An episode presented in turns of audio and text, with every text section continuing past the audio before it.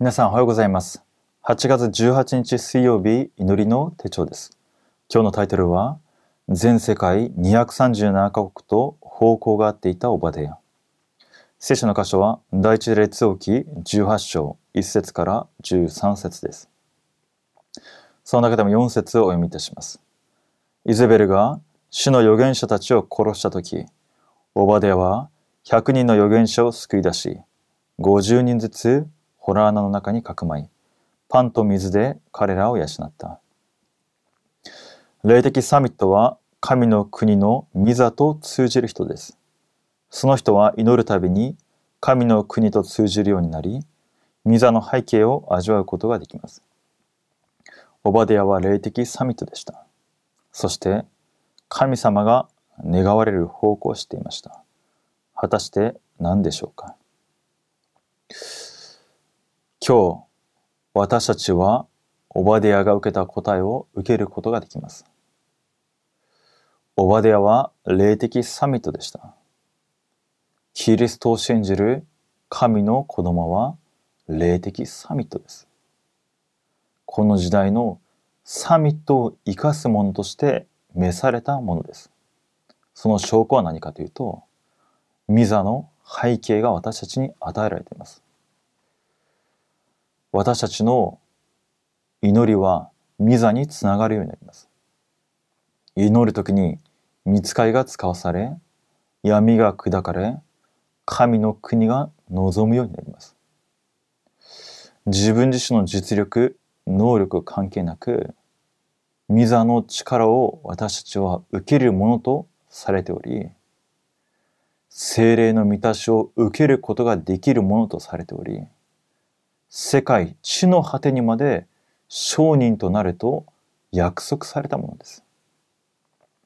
私の生涯、もうすでに主のものであり、主の作品となるものです。自分自身を表そうと、世の中の人たちはしますけれども、私たちは私の生涯を通して、ただキリストの栄光が現れることを願うものです。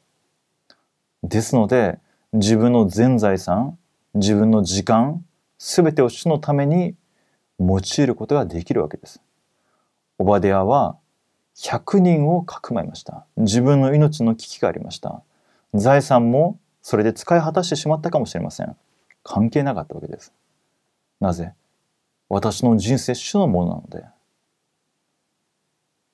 キリストが私のために命も投げ出してくださったので、それによって生かされているものなので、献身しているという意識さえなかったかもしれません。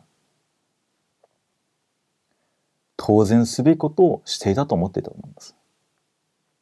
それが主の御心なので、私は主のしもべなので、当然のことを当然したので、にひゃくさんじゅうななカ国、神様と通じたわけです。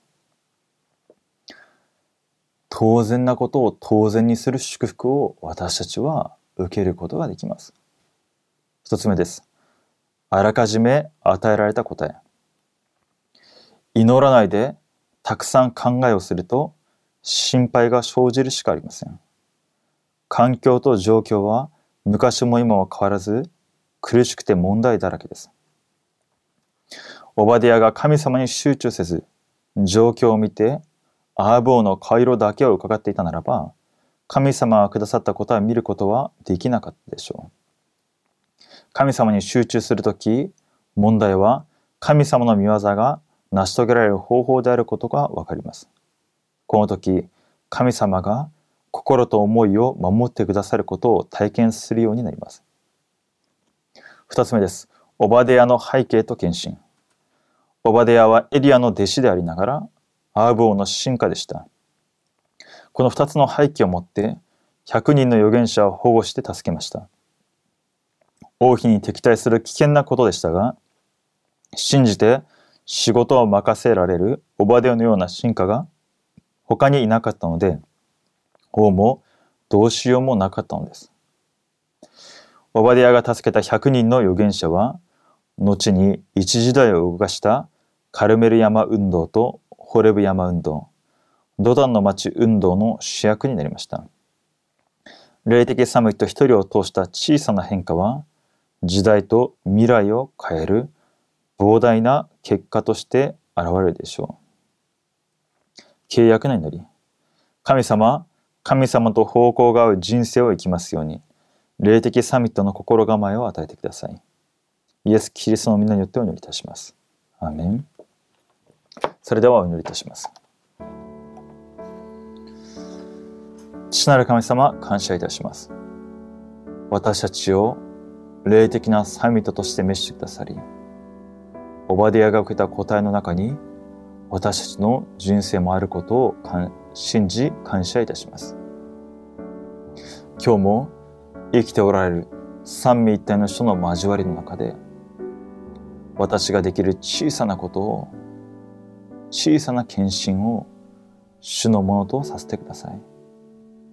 にいさんなな世界宣教、世界福音化のために私の人生を主のものとしてください。